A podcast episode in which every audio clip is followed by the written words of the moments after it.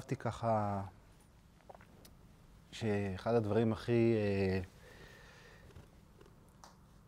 הפער הכי גדול שנמצא זה בין השם הגדול והמוכר של אורי צבי גרינברג לבין ההיכרות האמיתית בשל שירתו, יש פער אה, די גדול בין השניים.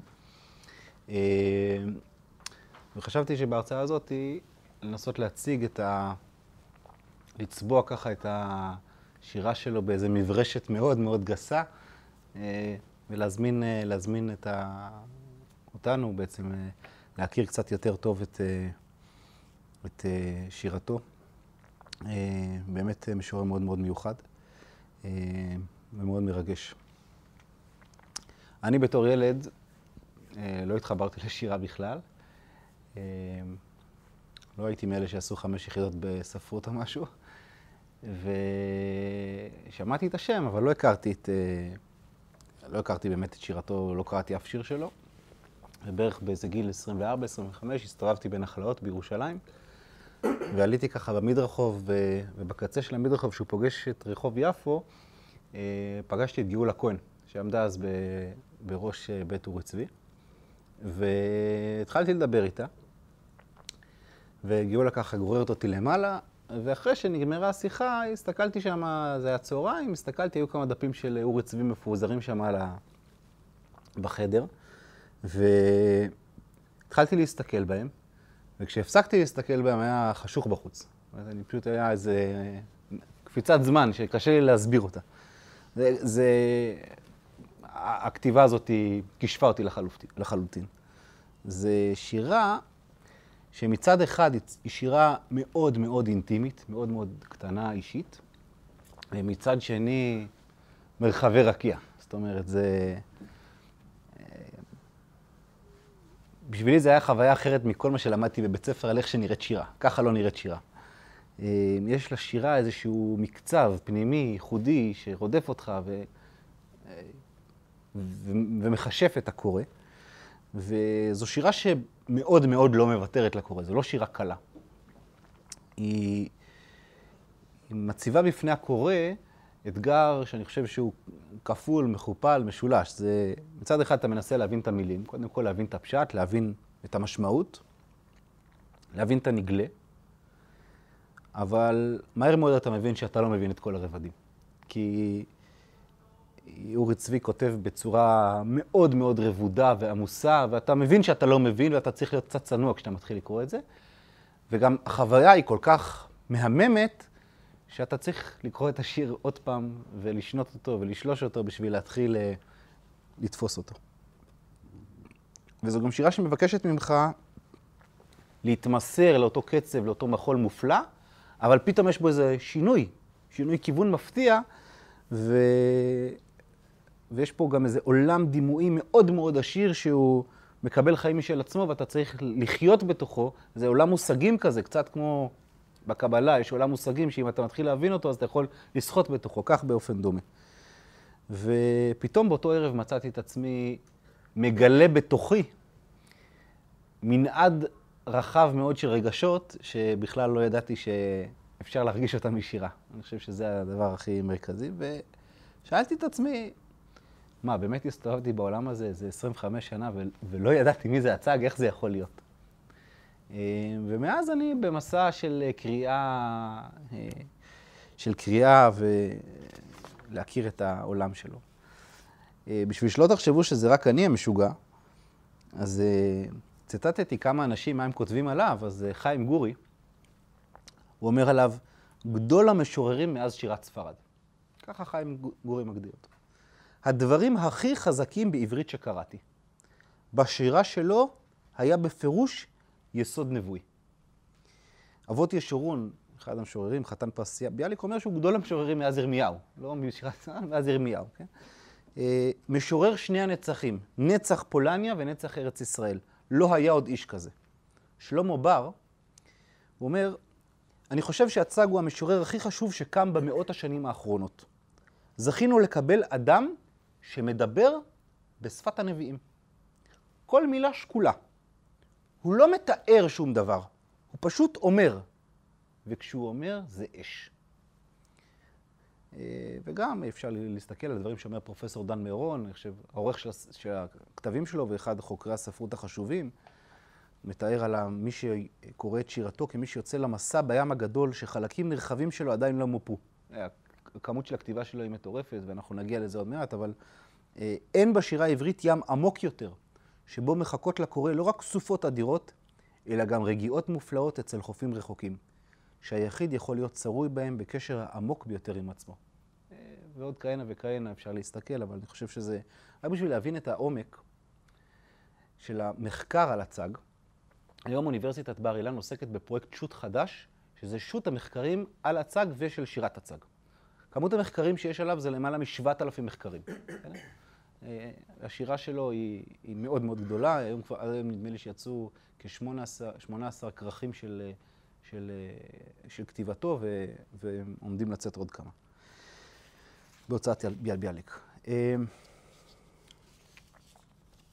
אז, אז מי האיש? הוא נולד בגליציה בסוף המאה ה-19. הוא נישא לעליזה טור מלכה, האמת זה מעניין, הוא משנה את השם שלו לטור מלכה. אה, טור זה הר, כן, הר המלך. אה, עליזה היא משוררת בפני עצמה, גם משוררת חשובה מאוד. נולדים להם חמישה ילדים. אה, הוא זוכה בפרס ביאליק שלוש פעמים, ב-47, 54 ו-77. אחר כך הוא זוכה בפרס ישראל גם על תרומתו לספרות העברית, ב-57. וב-76, לכבוד יום הולדת ה-80 שלו, כל כנסת ישראל מתכנסת, אה, והוא היה איש ימין מאוד מובהק, אבל כל הכנסת מתכנסת אה, אה, במיוחד לכבד אותו, והוא נפטר ב-81 ונקבר בהר הזיתים. הוא הגיע ממשפחה חסידית, נצר מצד אחד לשרף, ומצד שני לרבי ישראל מרז'ין, זאת אומרת, יש לו שני, שני ייחוסים גדולים משני הצדדים שלו. ובגיל צעיר הוא עובר מהשטטל ללבוב, שהיא בעצם באותה תקופה היא מרכז הספרות העברית אה, בעולם. אבא שלו תלמיד חכם, אב בדין, אה, הוא גדל בבית מאוד מאוד עני, מקבל חינוך תורני מאוד מאוד עמוק. בכתבים שלו, בספרייה שלו, נמצאו ארבעה עותקים שונים של ספר הזוהר. למה ארבעה אתם שואלים? כי שלושה היו מלאים בהערות שלו. זאת אומרת, הוא פשוט... אה, אה, אחד המחקרים שראיתי זה מצלם דפים מתוך זה, זה מאוד מאוד יפה לראות שהוא, יש שם אה, אה, ורדים שהוא ייבש אותם והשתמש בהם בתור סימניות. אה, אפשר בגדול לחלק את השירה שלו ל... לשלוש תקופות מרכזיות. תקופה אחת זה התקופה הראשונה שהוא כותב בה ביידיש. אה, הוא מתחיל לכתוב שירה בעצם בגיל 14, וגם בעברית וגם ביידיש, אבל בעיקר ביידיש, והחל מגיל 16 הספרים שלו, השירים שלו מתפרסמים כתבי עת החשובים של התקופה. אה, הסנונית נקרא אחד הכתבי עת, ואז ברנר רואה אותה, את השירים שלו שם ולוקח את זה לעולם, ומשם זה מתפרסם בשילוח המקורי, כתב העת של ההסתדרות הציונית העולמית, והוא קובע שם איזושהי אמירה שאני חושב שהיא מאוד חמודה. אה, הוא אומר, אומר על השירים שלו, שיוצא לו שיר, אז הוא אומר, כל שיר אמיתי הוא נס. זאת אומרת, זה לא, לא לוקח את זה כמובן מאליו את זה. אבל האמת שבאותה תקופה, מסתכלים היום על השירים שלו, השירים שלו הראשונים שנכתבים, אי אפשר עוד להבין שאנחנו, אמנם מתפרסמים בבמות הכי חשובות, אבל אנחנו לא מבינים, אה, קשה, זו, זו, לא, זו לא השירה שהופכת, ש, שתשנה, ש, שבגלל אנחנו יושבים פה היום, בסדר? זו לא השירה שהיא המופת אה, שעומד לדורות. אה, כשהוא בן 19, ב-1915 פורצת מלחמת העולם הראשונה והוא מגויס לצבא, לצבא האוסטרי, ו... מוטל לחזית הסרבית ונלחם אה, ליד בלגרד, אה, על אחד היובלים של, ה... של הדנובה, אם אני לא טועה, והוא באחד הקרבות, אה, כל האנשים שסביבו נהרגים, הוא מתאר איך הוא מטפס שם על חבל תיל, והירח מכה בו מלמעלה, וכולם סביבו מתים, והוא חווה את זה בצורה נוראית. ובעצם באותו רגע מת, מתעצב עולמו עם איזו פסימיות מאוד מאוד קשה ביחס למצב האנושות. ופעם אחרי פעם הוא חוזר אה, אל הקרבות, ובעצם באמצע, בלב הקרבות יוצא הספר הראשון שלו אה, שמכונס, והוא כל הזמן חוזר על המילים, וגם כך נקרא ספר, אה, אימה זורחת. מה זה האימה הזורחת? זה העולם שהוא ריק. אה, זה, הוא ריק מאלוהים, לא במובן ש... הוא ריק מההשגחה של אלוהים, הוא ריק מה, מהרחמים של אלוהים. ויש את הירח שזורח, ואת האור הכסוף שלו שמייצג את ה, תמיד את האדישות, אדישות למוות. הוא נמצא בזה, הוא רואה מוות סביבו כל מקום, ויש איזושהי אדישות, לא אכפת לך שאתה רואה מוות אה, מכל עבר. והחוויה הזאת היא בעצם משנה את, ה, את השירה שלו, הוא מתחיל לכתוב שירה שהיא מאוד מאוד אה, אימפרסיוניסטית. מה זה, מה הכוונה? זה שירה שמביעה את העולם הפנימי של המשורר. זה לא שירה שיש לה איזושהי מחויבות לנורמה. הוא לא מחויב לדקדוק, להיגיון, למציאות, אלא הוא מנסה לבטא את האימה שהוא חווה באמצעות המשפטים הקטועים, שהכתיבה שלו היא מרובה במשפטים קטועים, שבעצם מבקשים לשקף איזושהי תודעה המומה, אה, את הצבעים, את הקולות, את האימה של החזית. ב-1918 הוא מחליט לערוק מהצבא, הוא חוזר הביתה לבוב, וכשהוא חוזר ללבוב, ממש עם חזרתו, נערך פוגרום ענק ביהודי העיר. ב-22 לנובמבר 1918 נרצחים אה, כמות אדירה של יהודי לבוב, ואורי צבי עם אה, ההורים שלו והמשפחה שלו מרוכזים סמוך לכנסייה, ומתחילים לירות בהם. אה, בצורה שיטתית יורים ויורים ביהודים במכונת ירייה, וממש כשהם עומדים על הקיר, קוראים לחבר'ה שיורים שם במכונת ירייה, המפקד קורא להם לבוא למקום אחר, וכך הם ניצלים, ממש ביד המקרה. ואז הוא לא רק חווה את אימת המלחמה, הוא חוזר הביתה וחווה את אימת הפוגרום. זו מציאות מאוד מאוד קשה. והוא מבין שאירופה נשטפת בברבריות מוחלטת ואין ליהודים יותר מקום. ואז הוא מפרסם אה, פואמה ב-21, אה, שנקראת אה, מפיסטו, שהיא מתכתבת עם פאוסט של, של גתה, אבל היא הופכת את, ה, את היוצרות שמה. בפאוסט הקלאסי, השטן מפתה את האדם למכור את הנשמה שלו בשביל כסף. אצל הצג, השטן לא צריך לפתות בגלל שהוא כבר שולט. ובעצם השליטה שלו מתבטאת בזה שכל הסדרים החברתיים והמוסריים באותה תקופה מתפרקים, ולחיים האישיים נגמרת המשמעות, אין יותר משמעות. וזה מצב ניהיליסטי שכל מה שנשאר לאדם זה רק היצרים שלו, אבל האדם מודע לזה. ולכן בגלל שהוא מודע לזה, שכל מה שנשאר לו זה היצרים שלו, אז אין לו אפילו את העונג בלהשיג את היצרים האלה. כי אפילו שהוא משיג את היצרים האלה, אז הוא יודע שהוא ניהיליסט, ואז הוא מרגיש עם זה רע. זאת אומרת, זה השטן שולט, ב, הוא גם בהסתרה של ההסתרה, גם שם נמצא השטן. והשטן לא צריך לפתות את האדם, כי האדם ממילא נמצא כבר ברשותו, והשטן הוא לא, הכוונה היא פה היא לא לישות מטאפיזית ששולטת באדם. השטן זה העולם הפנימי של האדם. זה המציאות הפסיכולוגית שבה האדם שרוי. אה,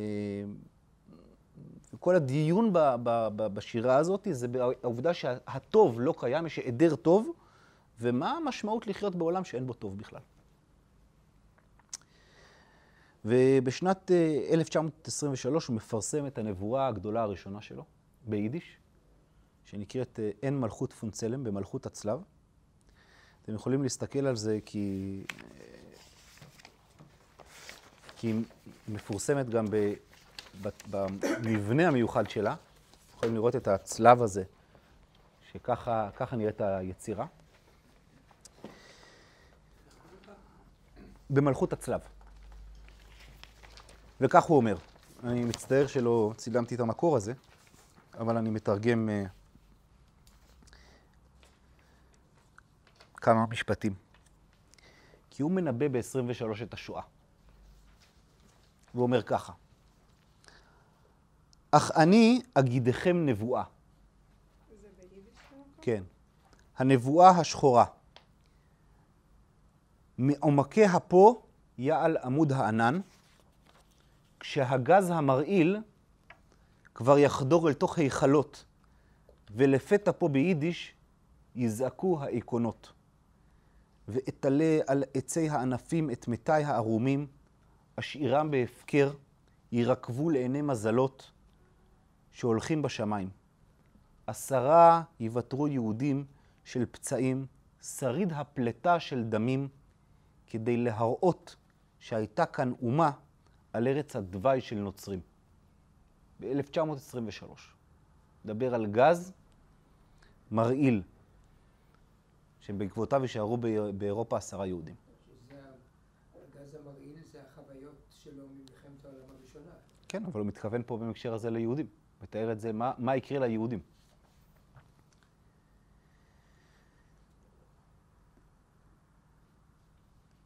ו... עשרה יוותרו יהודים. כל, ה, כל הפואמה הזאת מתכוונת למה יעשו הנוצרים ליהודים עם הגז. ובעקבות ההכרה הזאת הוא מחליט להעתיק את כל הפעילות שלו מיידיש לעברית, ומחליט לעלות לארץ, וכאן בעצם אפשר לשים את, להתחיל, מתחיל החלק השני של, אה, של שירתו, שמתחיל ב-23 ונמשך עד 51. מהבית, כן, דיבר עברית. אה, אז הוא לא רק מרגיש שאין מוצא ביחס ל, ל, למצב האנושות, אלא הוא מבין שהמצב של עם ישראל אה, על אדמת אירופה חתום בגזר דין מוות. וב... נוצרי כאילו. אה, נוצרי מכיוון שהוא חי בתוך, באירופה אירופה הנוצרית, זה הכוונה. כן, אבל זה, זה, זה אנטישמיות? או, או שיש בזה יסוד? כאילו... דתי. אני, אני לא חושב שהוא מתכוון ל... זאת אפשר לשאול את השאלה לגבי המניעים השונים שהוא מבין לסיפור הזה, אבל הוא מבין שבסופו של דבר זה מה שעומד לקרות. פחות, פחות חשובים כרגע המניעים, אלא יותר התמונה הכללית. התמונה הכללית זה שמלכות אדום, כלומר אה, סימבול לנצרות, היא זאת שעומדת להחריב את היהדות באירופה. בסדר? אמ, ואז הוא נהיה ציוני, וב-1923 הוא מפרסם את המאמר הראשון שלו, הפובליציסטי, יש לו עשרות כתבים פובליציסטיים, שהוא בעצם אה, התקפה מאוד מאוד חריפה על ויצמן, כי ויצמן באותה תקופה לא מבקש מדינה בארץ ישראל. הוא מבקש מרכז רוחני, מעין אה, יבנה וחכמיה. והוא אומר לו, תקשיב, זה לא יעבוד, אנחנו לא יכולים להסתפק רק ביבנה וחכמיה, אה, אלא אנחנו חייבים לפעול למען הקמת מדינה יהודית. כי, כי באירופה זה נגמר. ובדצמבר 23 הוא עולה לארץ, והוא בעצם אומר, אה, פרולטרים בישראל קראו לי להיות פייטנם. הוא אומר, האנשים פה בארץ ישראל קוראים לי להיות הפייטן שלהם, וכך הוא נתפס, משורר בעצם החלוצים. והוא מבין ואומר שוב ושוב שהריבונות, המאמץ שלנו לתפוס פה ריבונות, לייצר פה ריבונות בארץ ישראל, הוא דורש מאבק והקרבה, שלא נחשוב שנקבל את זה בצורה פשוטה. והוא אומר על, על, על החלוצים, הוא אומר משהו מאוד מעניין, הוא אומר, מיום ששבו לאדמה נהיו קרובים לשמיים. כן, זה, זה אה, ביטוי מאוד חמוד. ו, ועל ההקרבה שעומדת להיות, הוא אומר, תראו, גם אם לא נצליח, אמת היא תורת בר כוכבא גם בנפול ביתר. הוא תובע כמה לשונות, אה, מטבעות לשון של אמת היא תורת בר כוכבא גם בנפול ביתר, גם אם לא נצליח, המאמץ שווה. ועל היהודים שעומדים למות, הוא אומר, להבדיל ממה שקורה באירופה, הוא אומר, ברוכים ההולכים אשריהם כי הם יהודים חמושים.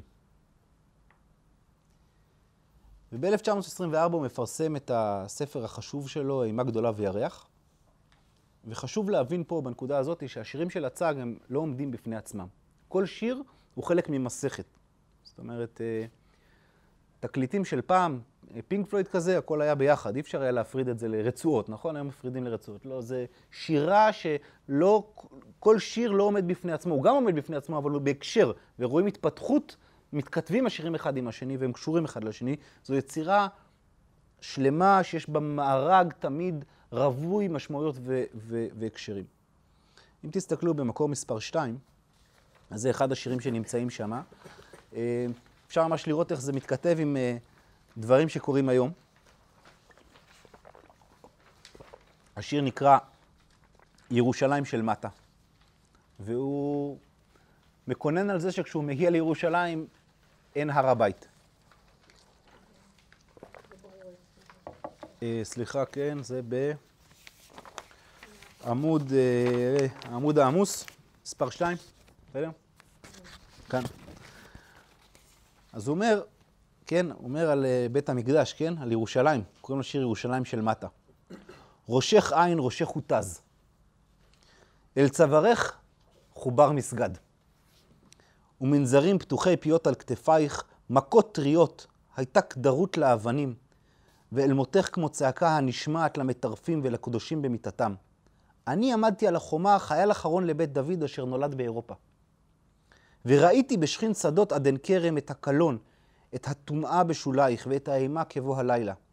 וחפצתי להזדעק שם כשור ירושלים, ולא שמע אלוהים לי. היה בכי בשמיים. והיינו אנחנו, נשינו, טפנו, כולנו מס חי לכל מלכות בעולם, דם עובר לסוחר, ובדם חללינו נשבר את צמאון השווקים. הנני האני שבא להשתטח בקודש. היטוב כי עזבנו לונדונים, פריזים, ניו יורקים, היטוב כי עזבנו אירופה, וכל התפארת, והיינו חברים לכת היחפים הקודחים, הלוחשים אהבה אל חולות וטרשים בכנען. אני לא, אני קיצרתי, השירים שלו מאוד מאוד ארוכים, אז אה, נתתי פה רק טעימה. שוב, אני מזמין, אה, מזמין לצלול. או, אז כמו שאת אומרת, הספר הזה בעצם שובר את כל הכללים של השירה, כי זו שירה אימפרסיוניסטית, כמו שאמרנו. וזה השירה של דור ביאליק, שאת מרגישה, אומרת, למה זה ככה? ובאמת זה מעורר פולמוס ספרותי אדיר, למה זה ככה? והמתנגדים אומרים עליו, תקשיבו, הבחור הזה מטורף, הוא מטפס על קירות. ומי שיוצא להגנתו זה ביאליק, שהופך להיות הפטרון שלו, ואומר ככה, על הספר הזה, אני רואה בו את אחד מגדולי משוררינו. אין בשירתנו משורר שבחוזק הביטוי ידמה וישווה לו. מישהו כתב עליו שהוא מטפס על קירות. אמרתי לו, שוטה גדול אתה. אתה חושב את זה לחיסרון, אבל במה דברים אמורים? בעיוורים שאינם רואים כלום על הקירות, אבל לגרינברג יש עין רואה ובוחנת, והוא רואה את מה שמעבר לקירות. ומפני כך הוא מטפס עליהם, וזה סוד השירה שלו. יש לו מלבד הביטוי החזק גם פתוס, והעיקר רגש אמיתי בלתי מזויף, וגם רעיון מרכזי, רעיון הגאולה. בעצם ביאליק הופך להיות המגונן הגדול על הסוג השירה הזה שלו, ועל החזונות שלו, והנבואות שלו. בשנת 28 הוא כותב יצירה מאוד עשירה ומורכבת שנקראת כלב הבית. למה כלב? כי הכלב, כשיש אסון, כשיש מישהו רע שבא הביתה, הכלב עומד בחוץ ונובח ומתריע. אז הוא הכלב, הוא כלב הבית שמתריע בפני עם ישראל על האסון הממשמש ובא. והוא מזהיר את החלוצים, תחטטו את המחרשות שלכם לחרבות. אנחנו ב-28, עוד שנייה עומד להיות פה רב אמר. ואחר כך באמת בתרפ"ט נרצחים 133 יהודים ומאות רבות נפצעות. הראיתי לכם פה את, ה, את הכותרת של דבר על חללינו פה, כן, ממאורעות תרפ"ט.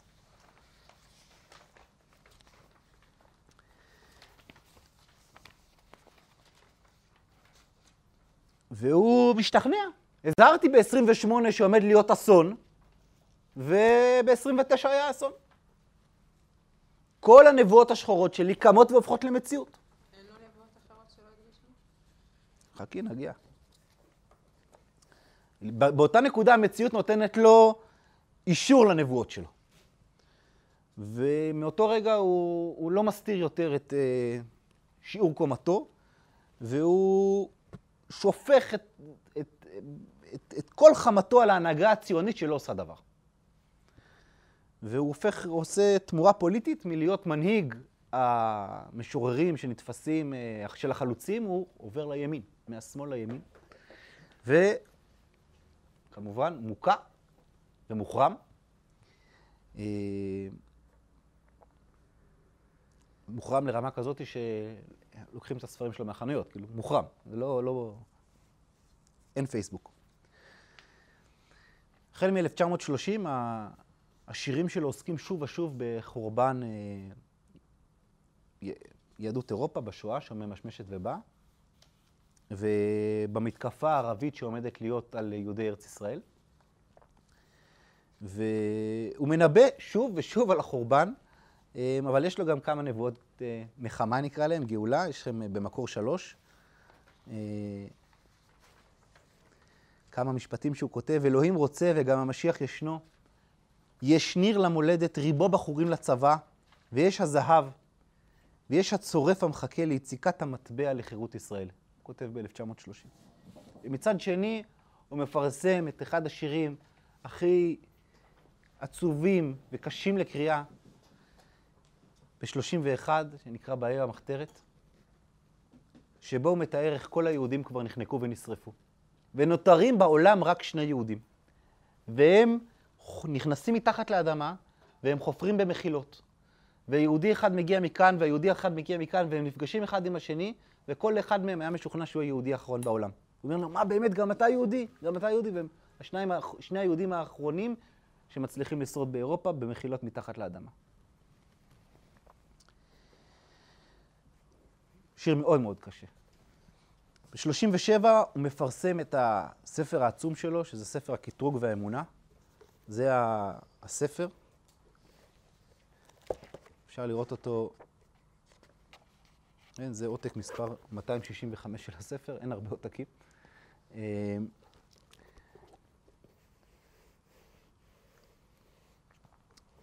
כל הספר הזה בנוי בעצם בצורה של פלשבק. הוא כותב מההווה, 37, לעבר, ושוב להווה ולעתיד. זאת אומרת, יש פה מנעד בתוך הספר עצמו. והוא, ב-37, זה הספר של הנביא שהנבואה שלו נכשלה. אני ניבאתי על חורבן ילדות אירופה, ופספסתי. צעקתי וצעקתי ולא הקשבתם. ב-37, נגמר הסיפור, עומדת להיות שואה. והספר מסתיים באחד השירים הנבואיים הכי מדהימים, נקרא יהודה היום, יהודה מחר, שבו ב-37 הוא מתאר את אה, עולי הגרדום הראשונים, יוסף בן שלמה עולה לגרדום ב-38. אני רואה בתי כלם עבים תלויים בירושלים, ביפו, בעכו, ופני סקריקין יהודים נידונים למיתה. אני רואה איך הללו הולכים לתלייה, ושחרית ירושלים בפניהם. באותו שיר הוא חוזה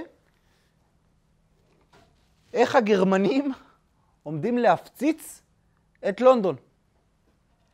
אני חוזה את נשרי עמלק מן הריינוס, נשרי עמלק מן הריינוס, עפים אלי גג הווסטמיניסטר הרם. הווסטמיניסטר זה ה...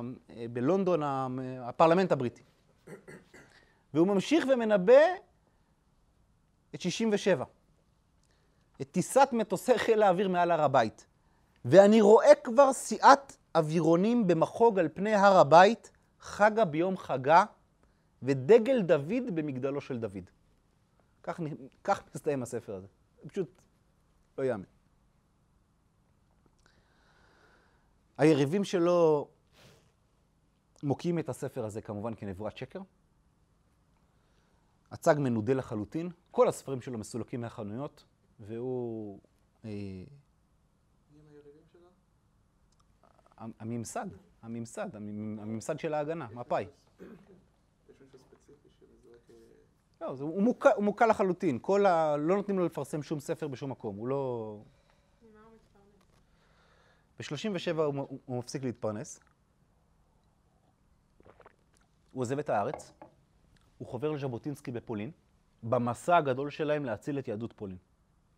ז'בוטינסקי עומד הרי בפולין וצועק ליהודים, חסלו את הגולה, אבל לא הגולה תחסל אתכם, והצג מסתובב איתו, בניסיון לחלץ את יהודי פולין לפני שיהיה מאוחר מדי. והוא נמלט בשנייה האחרונה, הוא הגיע ארצה בנובמבר 39, אבל כל החיים שלו הוא לא משתחרר, ויש בזה אין סוף שירים שהוא מתכתב עם המשפחה שלו, והוא אוכל את עצמו שהוא לא הצליח להציל את המשפחה שלו. והוא אוכל את עצמו על זה שהוא הפקיר את אימא שלו ואת אבא שלו בשואה. וב-1945, אחרי שהוא היה בשתיקה הרבה שנים, הוא שובר שתיקה ומתחיל לפרסם בעיתון הארץ שנותן לו במה, שירים על עמודים שלמים בעיתון הארץ. עמודים על עמודים עמודים, שהופכים בסופו של דבר לספר המונומנטלי, שהוא נחשב לספר השירה החשוב ביותר שנכתב בעברית, רחובות הנהר, ספר עליות הכוח, זה הספר הזה. שזה בעצם הספר המרכזי שמתמודד עם, עם השואה.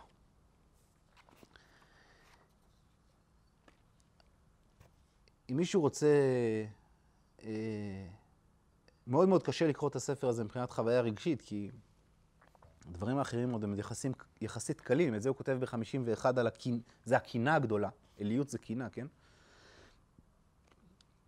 אפשר לקרוא את זה ביום השואה או בתשעה באב, זה יותר מתאים. אבל אולי רק נגיד מה זה רחובות הנהר, למה השם הזה? מאיפה מגיע השם רחובות הנהר? אז קודם כל אמרנו, אה, הצג הוא שולט אה, שליטה אבסולוטית בכל המקורות היהודיים. אה, למושג הזה יש משמעות רחבה בקבלה, אה, קשור לבינה, אבל לענייננו פה נשאר עם הפשט. רחובות הנהר מזוהה בספר בראשית כמקום שבו שולט שאול, מלך אדום. בבראשית ל"ו, בפסוק ל"ז, ואלה המלכים אשר מלכו בארץ אדום לפני ימלוך מלך לבני ישראל, וימות שלמה וימלוך תחתיו שאול מרחובות הנהר. אדום, בספרות, זה פשוט, זה, זה הקיסרות הרומית, זה הסמל לנצרות, לאנטישמיות. ומדרש רבה פוסק את ה... דורש את הפסוק הזה בצורה מאוד מעניינת. הוא שואל, למה בעצם יעקב אבינו בוחר לשבת דווקא בין מלכי אדום? הוא אומר ככה, בגלל שהוא היה כל כך פיקח, כך אומר המדרש. כיוון שראה אבינו יעקב, עשיו ואלפיו נתיירא, אמר לו הקדוש ברוך הוא, מאלו אתה מתיירא? גץ אחד משלך, וגץ אחד משל בניך, ואתם שורפים את כולם. מה אתה מפחד מהם? תשרפו את כולם. הדאו דכתיב והיה בית יעקב אש, ובית יוסף להבה, ואשב יעקב. בספר, רחובות הנהר, בבחירת השם, אורי צבי נוזף בקדוש ברוך הוא. אומר לו, טעית, על מה אתה מדבר? כשאנחנו יושבים בין, בין אנטישמים, אנחנו נשרפים, לא הם נשרפים. אנחנו הסוף שלנו להישרף. ואחר כך ב-67, בשביל שנבין את, ה... את רוח הדברים, בעצם ימי המשתה, ממש אחרי שחרור ירושלים, הוא מודיע, אני לא אסלח לכם הצנחנים. מה שעשיתם היה בניגוד למשנה מפורשת בסוף מסכת ברכות. אין עושים הר הבית כפנדריה, קיצור דרך. אתם הפכתם את הר הבית לדרך גישה לכותל. עשיתם את הכותל לעיקר, ולא סתם, עשיתם כפנדריה היסטורית. טיעון שלו זה שכפנדריה היסטורית, זה מה, שעש, זה מה שעשו הצנחנים. והוא אומר שמי ששולט בהר הבית, שולט בירושלים, מי ששולט בירושלים שולט בארץ ישראל. כל מבחינתו זה, הר הבית זה לא איזה עניין תיאורטי, אלא איזה עניין מעשי מוחשי. והוא מוסיף על כך בפרס ביאליק שהוא מקבל ב-77, לשאלתך על נבואות. אוי לי שאומר זאת אני. הננו עומדים חס וחלילה על סף שער הגבורות. מולדת 80, כן? עכשיו אנחנו ב-70, גבורות 80. איננו עומדים חס וחלילה על סף שער הגבורות של האומה. שער כלו כל הקיצין. אני מלא בכי. אינני מתבייש לבכות. נתקיימו כל פסוקי השירים שכתבתי ברעב ובעוני. ובתוך כל הידיעה הזאת התפללתי, הלוואי שיתבדה, ויאמרו עליי שאני נביא שקר.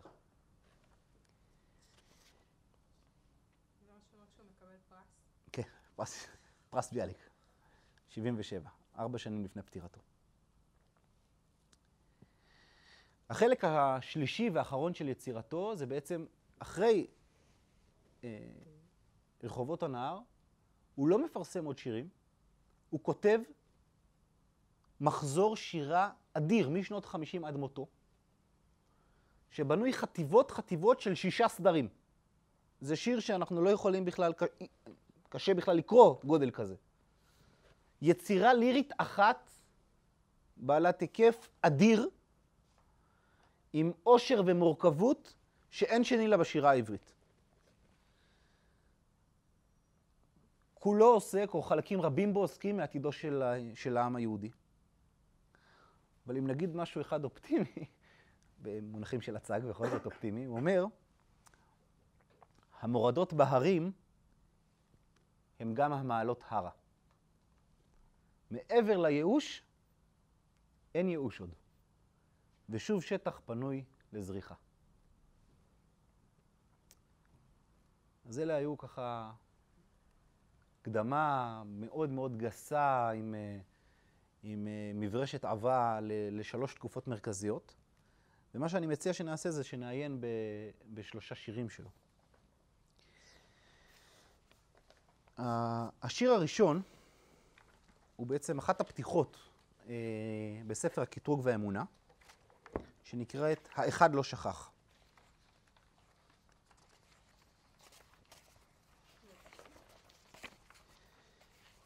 אה, כן, זה אמור להיות לכם. שנייה, אני גם אמצא את זה פה. אוקיי, אז בעצם השירים עצמם, אתם, אתם רואים איך זה נמצא, נראה פה בספר, השירים עצמם נפתחים בהמשך, זה השירים של האחד לא שכח, אבל זה הפתיחה שלו, בסדר? והוא כותב את זה ב-37, על מה שאמרתי לכם, זה הכל בנוי בפלשבק, על מה שאמרתי לכם שיקרה ב-28. אז הוא כותב על תרפ"ט. אז הוא אומר ככה, אחד, כן, מקור מספר אחד, סליחה. ואחרי הקבורה הגדולה בתרפ"ט, שבה הדממה להיות. כן? הפסקנו, היה, היינו קצת התרגשנו, ועכשיו חזרה הדממה. אולי הדממה פה זה גם אה, כל דממה דקה, קצת ביקורת פה על ריבונו של עולם. והשכחה הייתה רבה מאוד, והכפירה פשטה, זלילה ורבייה והפקרות. בן צורר ומורה, כן, שומעים פה, נכון? לא אל, לא מלך, לא גיבור. זה האינטרנציונל, כן? האחד אשר לא שכח ישב וכתב זאת לעדות בדם על ידיו. כן, גם לשוחט יש דם על הידיים. אילו ניתן לו לקלוף אורו מבשרו ולכתוב עליו כי על גביל היה עושה זאת. כי בכמה מן הדברים יש משום נבואה שנתקיימה. דוק ותמצא. האחד, שההשגחה מחזקת בו ללכת באימת הקו של המאורעות. אימת הקו ברש"י, בישעיהו בי"ח ב', זה מתייחס לביטוי לגאולה, גאולה איטית. רואה בפנים הכתושים והגוויות המרוסקות של הרוגי ישראל בתרציו, והנה, הם דומים ממש לאלו ההרוגים בתרפ"ט. אלא ביתר קלון, הרב עלתה בינתיים לגדולה. יען שפלה קומת ישראל. פני הסנבליטים, סנבלת אחורני, אתם זוכרים? שהלך והלשין, שאנחנו בונים את חומת הבית, את חומת, את חומות ירושלים. פקידי ישראל ונוגשיו נתעגלו. כן? פנים מדושנות עונג. זה הפקידים של ההסתדרות. עוד כי עלו גם בדרגת הכסל במשך אלו, אלו השנים שבין דמים לדמים. אלמלא כן לא היינו מגיעים לטבח ולמשיסה גם בתרציו. עתידים גם הרוגי תרציו להישכח. זהו מרצונם של סנבליטים. אבל ייעוד השיר הוא להפך מזה. השירים שלו, התפקיד שלו זה להזכיר לנו. לכן אני מסיר מסקים ומדובב נשכחות כסדרן, משילי תרפ"ט ואילך. יראה נא הקורא על פי דפים אלו בחיבורם יחד את כל תהליך האסון והקלון, מחמת בגד וכסל מנהיגים, מטבח תרפ"ט ועד לתרציו. אכן לא טעיתי בקטגוריה שלי הזועקת כל השנים, הנה אימת כל קו.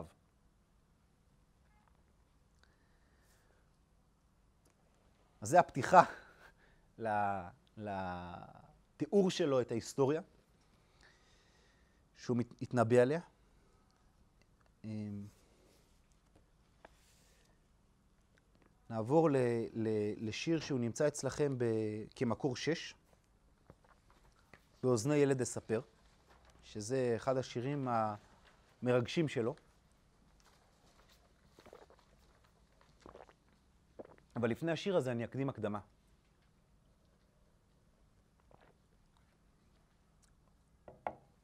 אורי צבי מאוד התלבט אם לכתוב את השיר הזה. הוא לא כתב אותו בקלות. והוא, בכתבים שלו, ביומן שלו, הוא מספר על מה היה לפני שהוא כתב את השיר הזה, ואני אקריא לכם את זה כהקדמה לשיר. באוזני ילד אספר. באחד הלילות בשנת 1929, והנה אני חולם חלום. ככה הוא כותב ביומן. בחלומי אני רואה את הר הבית, שמעליו מרחף נשר, ומסב... ומסביבו עומדים מעגלים מעגלים של יהודים, ומהר הבית יש מורד ישר אל הים. ומזה ומזה עומדים שני טורים של חיילים מכל חילות העולם, והרגשתי בחלום ששכינת ישראל נפרדת מהר הבית. התעוררתי ובכיתי מאוד, וכל בני בי- ביתי התעוררו לקול בכי ושאלו, מה קרה? מה קרה? אותו הבוקר הלכתי לרב קוק, ומצאתיו עטוף בטליתו. סיפרתי לו על החלום שחלמתי. הוא לא הוציא הגה מפיו, רק נטל את ידי בכף ידו, ודמעות זלגו מעיניו. ואז הלכתי הביתה וכתבתי את באוזני ילד אספר.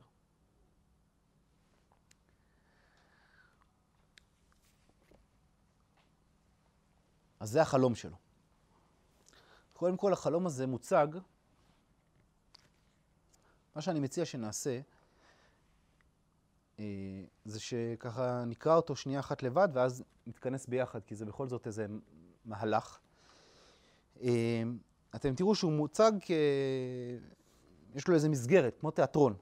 אה, כי יש בספר הזה, הוא כאילו, הש- השיר מספר סיפור לילד, כי ילד הוא לא ציני. ילד יכול להקשיב לדברים. ולילד אפשר לספר אגדה. אז כל הסיפור הזה הוא ב... באיזושהי מסגרת. אז אני מציע שככה נתפזר לחמש דקות, כל אחד שיקרא את השיר. אם קופצות לכם אסוציאציות, תזכרו אותם, ואחר כך תגידו אותם. אה, כי הם שיר מאוד מאוד עשיר בהרבה מאוד דברים, אז אה, אה, בואו נעשה אולי רגע חברותות ונמשיך אחר כך, בסדר? אז אה, אני אקרא את זה. קראתם את זה, אז כבר התרשמתם פעם אחת, אז אני אקרא את זה קצת יותר לאט, ואולי נפתח כמה דברים שיקפצו לנו. אה, וברשותכם, בשביל שישמעו אותנו, אני אחזור על הדברים, אם תגידו. ילד עברי, בביתי בציון המושפלת, ערב, דמדום. אני סח ואתה לברכי. לך, חביבי, אספר את סיפור המעשה במשיח הטוב שלא בא. לגדולים פה ממך לא אספר, חביבי. לגדולים אין עיניים כאלה, ויקר שכזה אשר בעיניך. גדולים לא יקשיבו כמוך. התמם מאוד הגורל בציון, ונפשם משולה למנורת כלי חרס בכפר. ויגונם לא יזרח בשתי דמעות נפלאות כאשר בעיניך, ולא אוכל נשק במצחם כאשר במצחך בעת תספר את סיפור האסון במשיח. הוא לא בא המשיח, כנשר, הוא עף מעל לתהומות הדמים. נשר זה התייחסות לתפיסת הגאולה שדומה לרמב"ם. זאת אומרת, הגאולה באה דרך ההיסטוריה, ולא, המשיח במובן הזה אמור להיות מובטל, כן? המשיח הוא התוצאה, הוא לא מביא את הגאולה, הוא התוצאה של הגאולה. אני שמעתי פה ביום ובלילה את משק כנפיו. ועד לחוף יפו הגיע בצורת אדם עם ילקוט עלי שכם, אני ואביון, בר חזון ובר חרב. בתלמוד כתוב שהספר והסייף ירדו, ירדו כרוכים ביחד מן השמיים. ככה אמור להיות המשיח. ואני כרטיב, אחר כך בחורש, הולך תחת שמש לוהטת בניר. כלומר, המשיח חורש וחוצב את הגאולה, כן? ובחוצב המפרש, המפרך חלמיש ירושלים. הוא היה כה קרוב, הוא היה פה. כי ביבוע היין מכד אלי כוס, כן שמע, שמעתי לי ביבוע דמו. אני שמעתיו מדלג מני הר אלי הר, כצבי וכיעל פסיעותיו על כל סלע גבוה, אך אל הור הר הבית לא בא.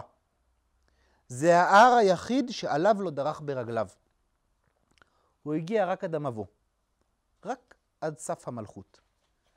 ושם הרוכלים מצאו. מי זה הרוכלים? מנהיגי היישוב. שמה עושים? ממירים את החזון בכסף, בתאוות אה, אה, של רוכלים. בהוד יקוד קעש ובהרמת קרניים בוערת סביב הגולגולת, ובמפתח האש בידו לשערי המקדש. קודם כל אפשר לראות שהמשיח הוא ג'ינג'י, נכון? ברמת קרניים בוערת סביב הגולגולת.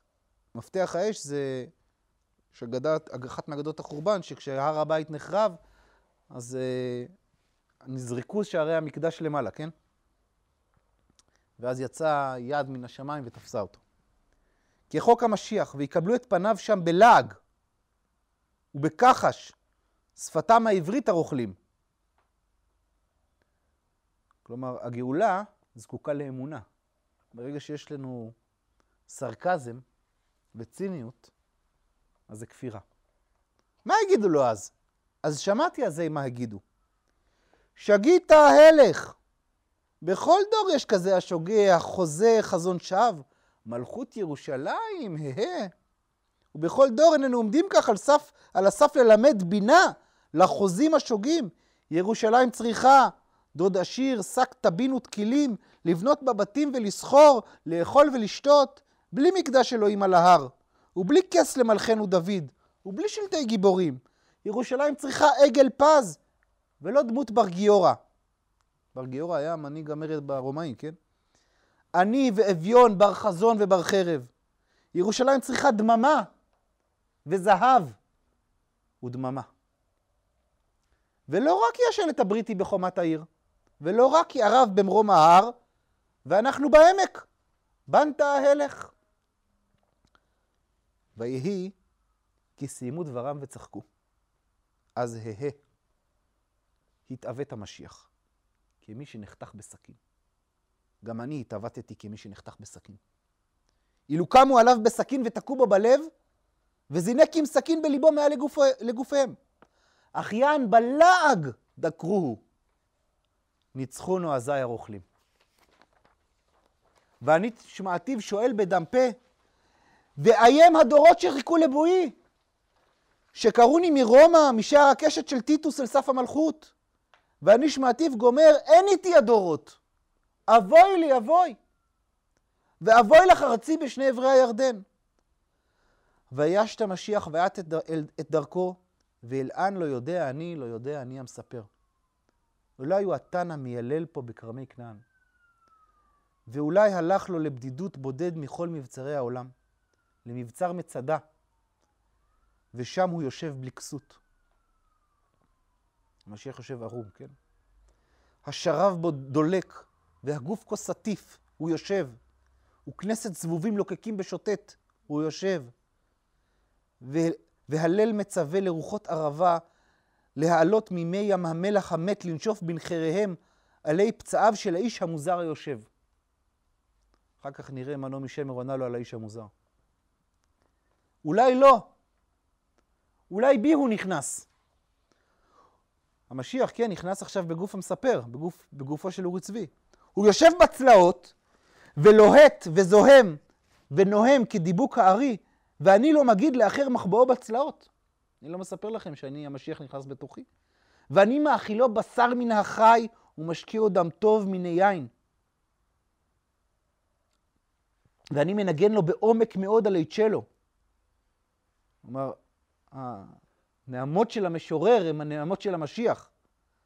קינות וסליחות ותפילות מאבות אבותיי, ובצאת לבנה, כפני הנבואה בין הזיתים, אני מנגן לו בעומק מאוד על עוגב. מה זה נבואה בין הזיתים? זכריה. מנורת המקדש, שתלויה ברוח העם. המנורה של המקדש אצל זכריה תלויה ברוח העם, כן? יפה היא, יפה ירושלים שלך הנצחית, בהוד לבנה כבלילות מלכות בית דוד, ודורות ישראל עטופים טליתות, ובנוגה מפחיד בראשם, אני רואה מחכים למאסף, אני רואה את, אה, אני מזכיר לכם, הנוגה זה תמיד אור הלבנה, האדיש למוות. מחכים לאור המאסף, מחכים לא- לאור של המשיח. עדי סמרמורות צומרת דקדק בשוקי, ועומדים לחיי וצדעי אז וח- וחם בעיניים, והוא בצלעות מתייפח. אולי לא, אולי לא. אולי הוא היה זה אשר על בדמעות נשר מנחל קדרון, ואף אג עיגול על פני הר הבית ויבך. אני ראיתי אותו אג עיגול ושמעתי בכיו, עוף בוכה. ואמרתי, אזי עוף בוכה, האין זאת אחרית תוחלת עיגול הפרידה הסיום? משיחיות ישראל בדמות, הר... עוף מהר הבית נפרדת? והנשר סיים עיגולו ויעף אל הים. עף בלי משק כנפיים. משק כנפיים זה משק כנפי ההיסטוריה. או אולי כמו בשיר השירים, נשיקה. ויהי כה אפל, אולי לעיר טיטוס, לקשת השער שם שב. שוב גוף לא נראה, בכבליו לאלפיים שנה, ובראשו לעומקו לתוך באר הדמים העברית כחוק המשיח. שוב לאלפיים שנה, מי יודע אם לא. זאת אומרת, השיר עצמו, למרות שהוא כל כך קשה, אולי הוא מסתמן בסימן שאלה. אולי הוא זועק לפעולה ולא רק... מי יודע אם לא? אם לא נפעל, מי יודע אם לא? זה, זה, זה קריאה לפעולה, לא רק ייאוש, אלא תתעוררו, תעשו משהו. אולי הוא מותיר, מותיר פתח לשינוי.